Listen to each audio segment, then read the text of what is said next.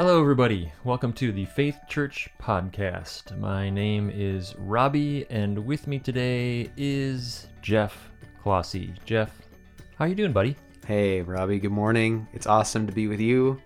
I am well. I am really well.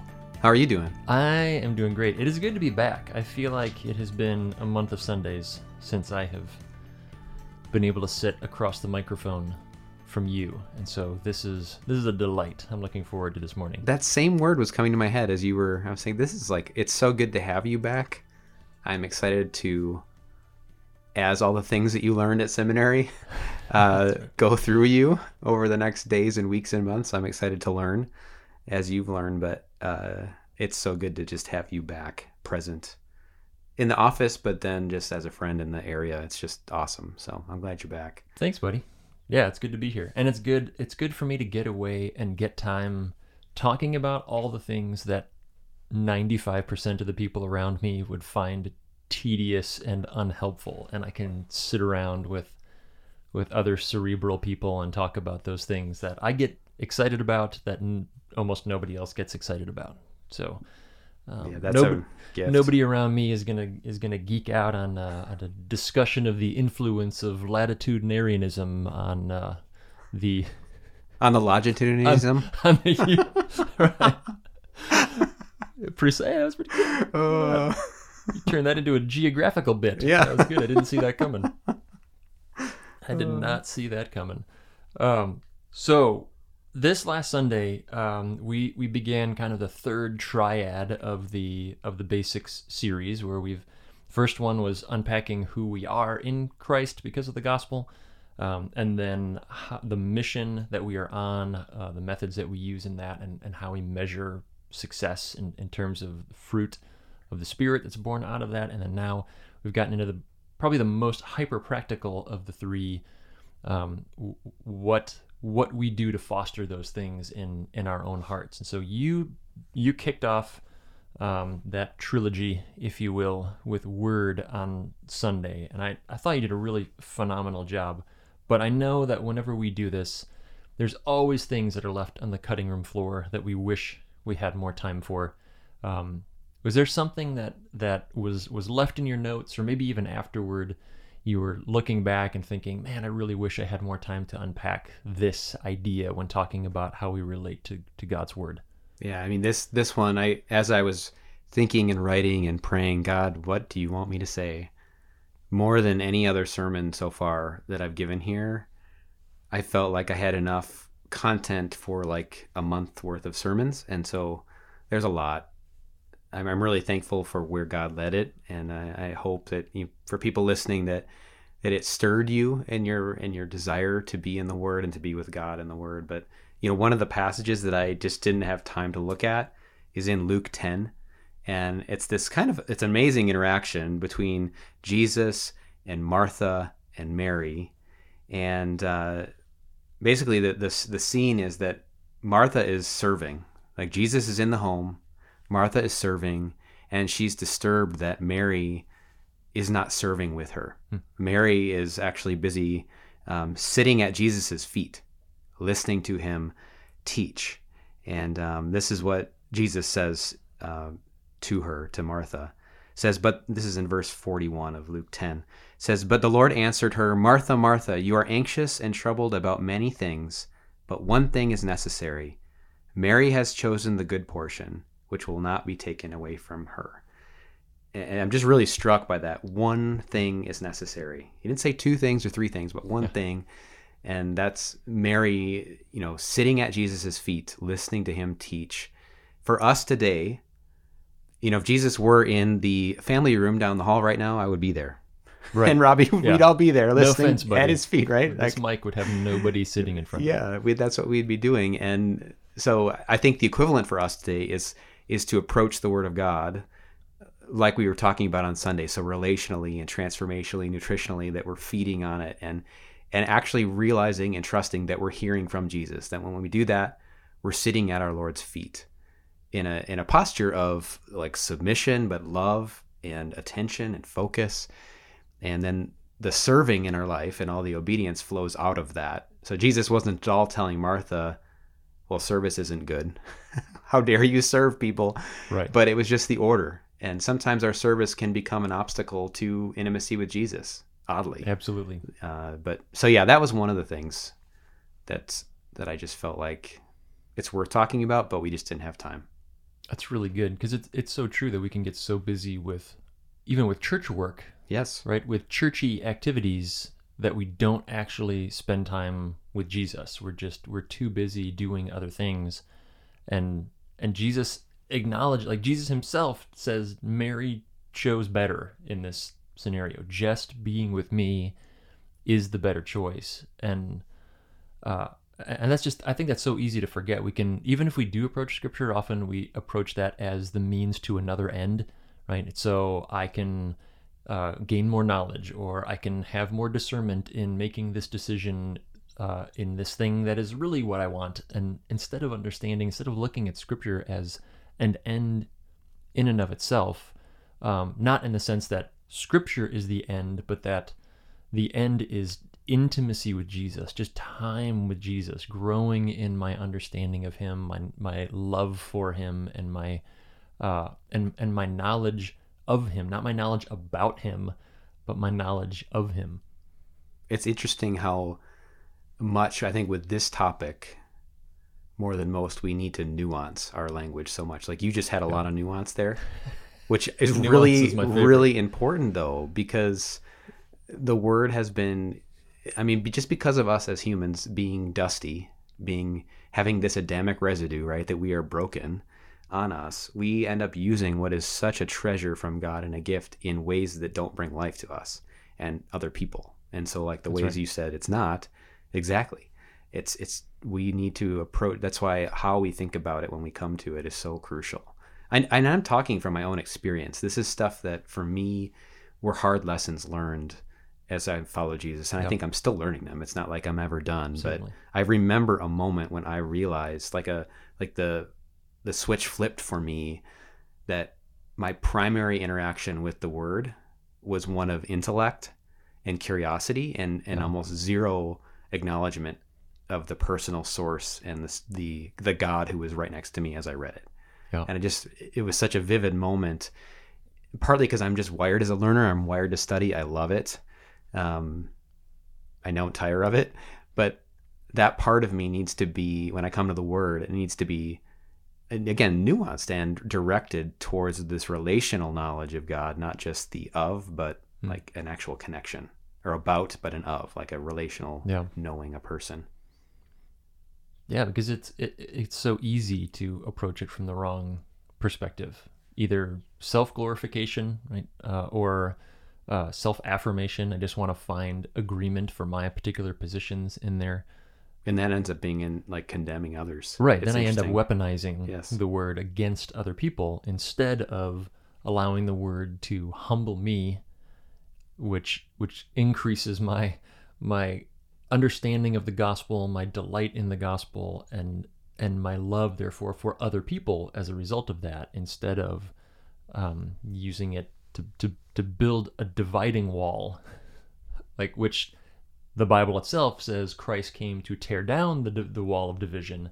We end up using the word in order to build walls of division between us and others um, when we aren't approaching it as you know from those first three things right that that we belong to jesus right and our goal is to be with jesus and and ultimately he is empowering us to become like jesus that is the the um, perspective that i need to have the posture that i need to have as i'm approaching the word in order to avoid falling in some of these other pitfalls that are so easy to to stumble into Yeah, that's really well said. I mean, I, I, it's just we become legalists and nitpickers.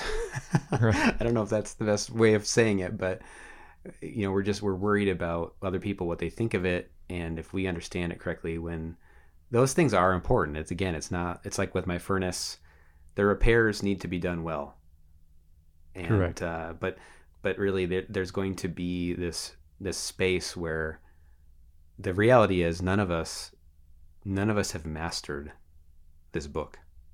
There isn't a person alive who has because No. it's ultimately not just about can you say it, can you spit it out, can you get the right answer on a test. It's about this experience of Jesus and a living walk with Him. And Yeah. thank God we all can grow and grow and grow in that forever, right? We get more Right. and more and more of Him forever.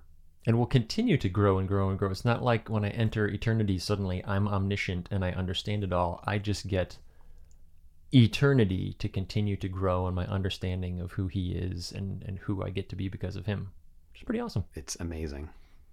So you mentioned nuance earlier. You made a you made a pretty nuanced statement in your sermon that I think might be helpful to unpack a little bit. Um, you you mentioned having a series of good teachers in your walk that still missed um, the essential aspect of being a disciple of Jesus. So I imagine you've got you've got three groups of people who are hearing that on Sunday morning. You've got the people who are like, "Yes, totally get that. I've experienced that myself." And then on either side of that group, you have the well, that person who I respect and knows scripture and knows Bible did not ever say anything about this, so I don't believe you. And then on the other side, you've got the group of people that says, okay, well, this person that I respected and taught me and and uh, you know I believe knows scripture never said anything about that. But you're right. I see it all over scripture, and that's clearly unavoidable. And Jesus himself called us to do that. So should I reject everything that that teacher told me because they missed this essential thing? How, how do you handle both of those Yeah. ditches? That's a, I'm glad you're asking about that because as I was thinking, writing, processing through how I wanted to communicate that, I had to rewrite that section because I do really mean the words are really important. So I really do mean that that even though I had missed, and I, and I acknowledge like it could be through um, not listening well and comprehending too. Yeah. Uh, you know, we just as we grow, we hear things differently than we did before. But I had not heard a clear articulation of a vision that my life could be lived as a disciple the same way that I read in in the Gospels and in Acts and you know in the epistles are all addressed to disciples. I just didn't understand that, and I do really mean even though I didn't understand that from those good teachers that they were good. So there were other things that God used them to instill in me, like the importance like of what I'm just talking about, the importance of of being in the Bible consistently. Now that was never framed in the sense of being in the Bible as a disciple specifically, but the importance of reading it and submitting to what I read was was there. I think also as a you know growing up in the church as a teenager, what I was hearing again, what I was hearing. I'm not saying this is the only thing that was being spoken, but what I was hearing was primarily directed at afterlife. So Yeah. great confidence that God could forgive my sins, great confidence that I um, could be His, and that when I died, I would go to heaven. I still have that confidence now. But what I didn't hear was an, an equal confidence that life today was going to be radically different because of what he had done and that I had now become his disciple. Like I think the emphasis was on that and part of it was my own sin that I was wrestling with and and was I think being strangled by. So my focus in my walk with Jesus was very sin focused. It was I need to stop sinning, which is very different than living a fruitful life. Hmm. Just stopping sinning, that's not the same thing. No. So I was really worried about stopping sinning and dealing with my conscience. And that was a good season for me to learn about God's grace. If you get an email from me, it will be signed grace because of that, because He has instilled in me, I need His grace constantly, both in the you know forgiving sense, but also in the empowering sense Yeah. of grace. So I don't know, I'm rambling a bit, but I do really mean that those teachers were good teachers. It just wasn't an emphasis that I had heard. Hmm.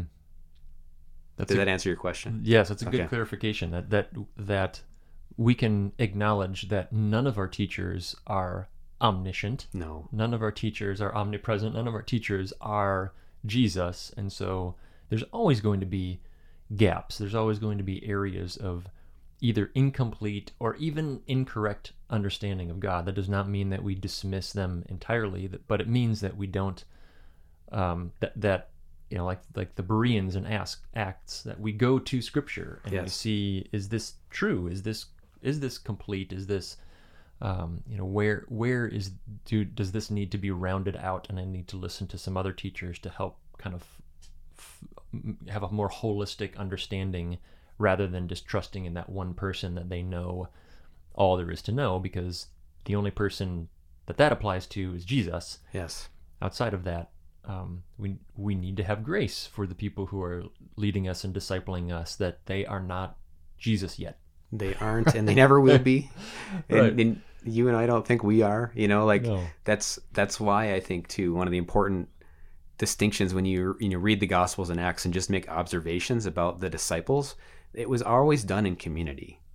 Like even when Jesus pulled them aside, it was like in a three or it was very rarely done in isolation, and they had him, who Right. did know it all, Right. who knew exactly how to teach them in a way they could receive it, and but we just we need to do discipleship in community with other people.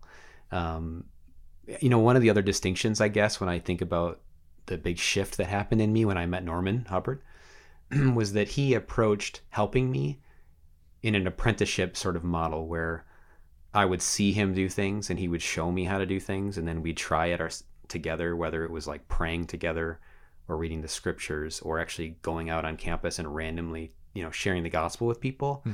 The way we did that was I would do it or he would do it and then we would talk about how it went and learn from it. I had just never had anyone very intentionally do that. I had had people tell me how to do things and describe them for me, which actually was very helpful. But there is a whole nother level when someone very personally and relationally says, let's go do this together. Like you should have a quiet time. Let's Right. like open the Bible right now and do that. That is way different, at least for the way I'm wired. Uh, it changed me. And and then when they say to you, so the things I've been doing with you, I want you to do with other people. It's like, oh, that's right. It's not just about me. And Right. yeah, it just changed the way I saw Jesus, and it changed the way I saw my life and And what it was supposed to be. And when we belong to Jesus, there should be something in that that resonates in the deepest recesses of our soul because that's verbatim what Jesus said. hmm right I, I, that is that is what he modeled that's how he did it and so there should be something in us when we hear about apprenticeship discipleship. Follow with me as i follow jesus. There should be something in us that goes that sounds familiar and something about that sounds right because that's how jesus did it. And so that the jesus in us is resonating with yes that is that is something significant.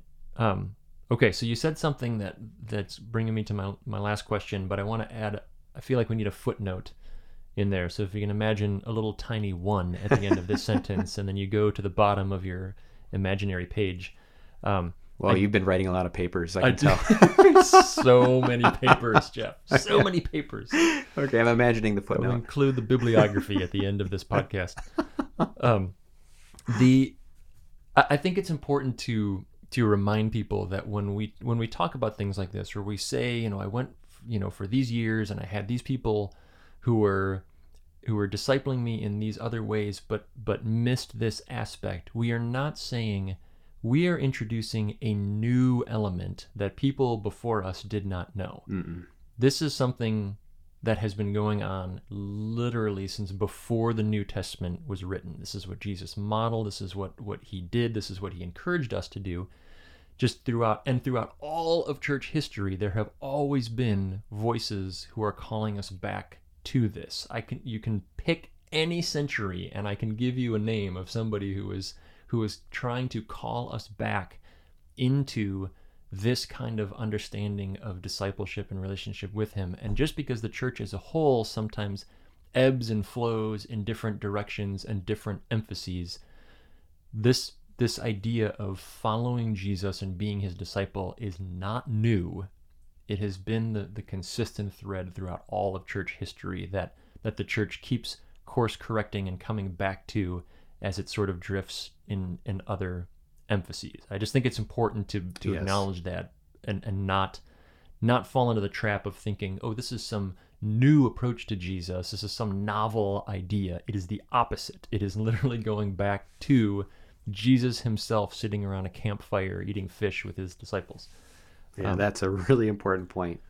Yeah, th- this isn't a, a novel thing at all. And I think if you if you would look, it this would be I haven't done this, so I could be totally wrong, but if you would go and and search titles of books that have the word disciple or discipleship, probably in the last 30 years you would see an uptick. You just would. Mm-hmm. In quantity, there's like there's there's more books in general, but I think that church has had I think an, a reawakening in that area where it's been re-emphasized. But what you find when you start studying is just what you said. Oh, that's right. 50 years ago they were talking about it and 100 years ago they were talking about it. Right. Wait. You can go like back to like 300 years after Christ and find examples of this in writings? Right. Yes, you can. Those books are quoting Augustine Yes. in the year 300. And Yes. so this is not or or Clement in Mm-hmm. in like the year 70. Like so this isn't this isn't a new idea. Uh it's just reminding one another, hey, let's let's keep first things first. Uh, and remember what what it is that Jesus actually called us to because culture and circumstances will so quickly distract us and make us think that that peripheral things are central um, and m- like Martha that Yep. doing the dishes is the most important thing right now and Jesus says no no no just just come sit at my feet remember I- I'm here being with me is the most important thing um, so trying to listening to those voices that remind us of what Jesus actually called us to and affirmed I think is so important Mm, um, good point. Another thing I thought that you brought up that I thought was so important um, was you you walked through a list of names, a a legacy of discipleship that that landed on you, and and I think it's so easy for us to overlook that. Um, you know, many of us don't have any idea what that path is. It is is kind of a gift to be able to trace back several generations. Um, but one one thing I wanted to kind of define, and then I wanted to hear your your thoughts on on just that idea.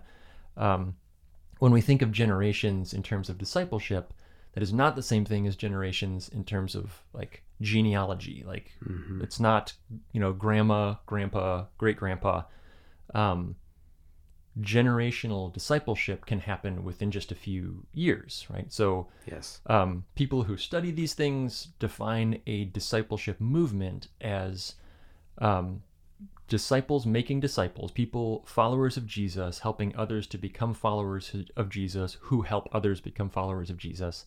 And in order to be defined as a discipleship movement, you have to be able to trace four generations. So I share the gospel with you, you share the gospel with someone else, that person shares the gospel with someone else t- to four generations. And and that can happen very quickly. Uh, uh, a couple couple decades ago or maybe two, maybe 15 20 years ago uh, ying kai was a missionary in china um, and the imb the international mission board did a study of his his work in there um, over 1.7 million people came to christ 150000 churches planted by his uh, by his ministry there um, and one of the things that they pointed out that i thought was so astounding is in within four years, they were able to trace 18 generations of discipleship.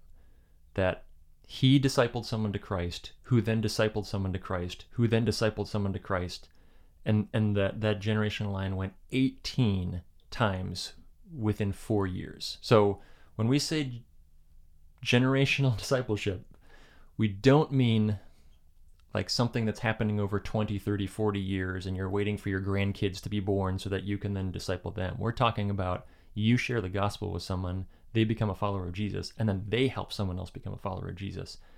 Um, that's that's what we're after. We're after disciples who make disciples. And you mentioned in your sermon being on the receiving end of that. Um, tell me tell me why it was important to you to put that in the sermon and and how um, well, just, um, just I won't leave that. Why was that important for you to include in the sermon? And there are a couple of reasons. I, I part of it was I was just as I was thinking about my own, you know, discipleship, what God has done in me, how I'm still growing. I just was struck by his mercy that he would go to Paul and to Max and to Vic and to Norman and that somehow he would get to me and that I could I could have a chance to follow Jesus the way they did. So I was feeling really grateful and I wanted to describe that and and God's love to me and I was hoping too that it would that it would help other people to start imagining as well what that is like for them. I mean, like you said, we can't all trace back. I do feel like it's a gift that I can do that, that I can look backwards and see these men helped the, this man and this man helped this man. But everyone has is on the receiving end of generations of disciples, whether we right. know exactly who or not. And I think that's something that we can all just thank God for that 200 years ago there was someone who responded to the love of God. Right. And follow Jesus and help someone else do that. And it just kept going. Now, what you described there uh, of more of an accelerated turnaround, I mean, it's what I experienced on campus, right? As a campus minister, I had four years with people. So right. if this was going to happen, it couldn't take 30 years. Now, the whole process takes our whole life, right? You don't like graduate from being a disciple, but the idea that you could help someone else become a disciple and then help them help someone else, that doesn't take that long, actually. It really doesn't. So I'm hoping that that for the people that already have imaginations for that, it was an encouragement. But then I also hope that we can just gain more and more, um, just as a church family, a culture where when I'm when we're interacting with each other, we're kind of wondering right now in your life, like who is God leading you to help? And then through that person, who else will be helped? I think it just yeah. it makes our discipleship something we can do together, but also much more profound again than just our own life. The sphere is much greater. It's our turn. And that's the other thing right. I kept thinking. It's our turn right now.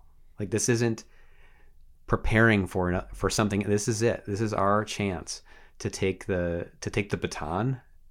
Maybe you want to use that like in a in a relay.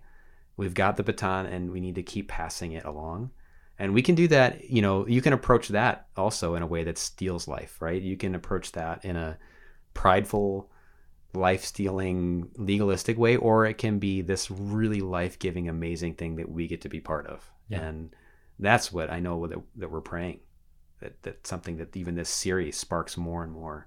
This church has had that. We have it. We see it happening. And i think that god is calling us to see it more and more and more yeah. which to me is super exciting that's right. I don't. I don't think it's wrong. You can take it to an unhealthy place, but I don't think it is wrong to say I. I get really excited about the idea that me pouring into two people and helping them to know how to follow Jesus and help other people follow Jesus could result in each of them sharing that with two people who then share that with two people and that suddenly we've got in in a fairly short time 40 people who are impacted and transformed by the gospel because of because of someone saying, "Yeah, I'll I'll walk with two people in this," and and that happens as you said. That that doesn't take. You don't need 20 years of maturity or a seminary degree to do that. You you simply take exactly what you know right now. Like the the prerequisite is do you know and are you following Jesus? And if you've been doing that for 15 minutes, you've got 15 minutes worth of content that you can share with somebody else. And like yes. just starting right there, we just you know, like Jay has been saying in the series, we unfortunately far too often we view making disciples as far too difficult and not very important. When when we need to flip those and say it's actually not it's not very complicated. And and every single person in that church who is a follower of Jesus is capable of doing that with somebody right now.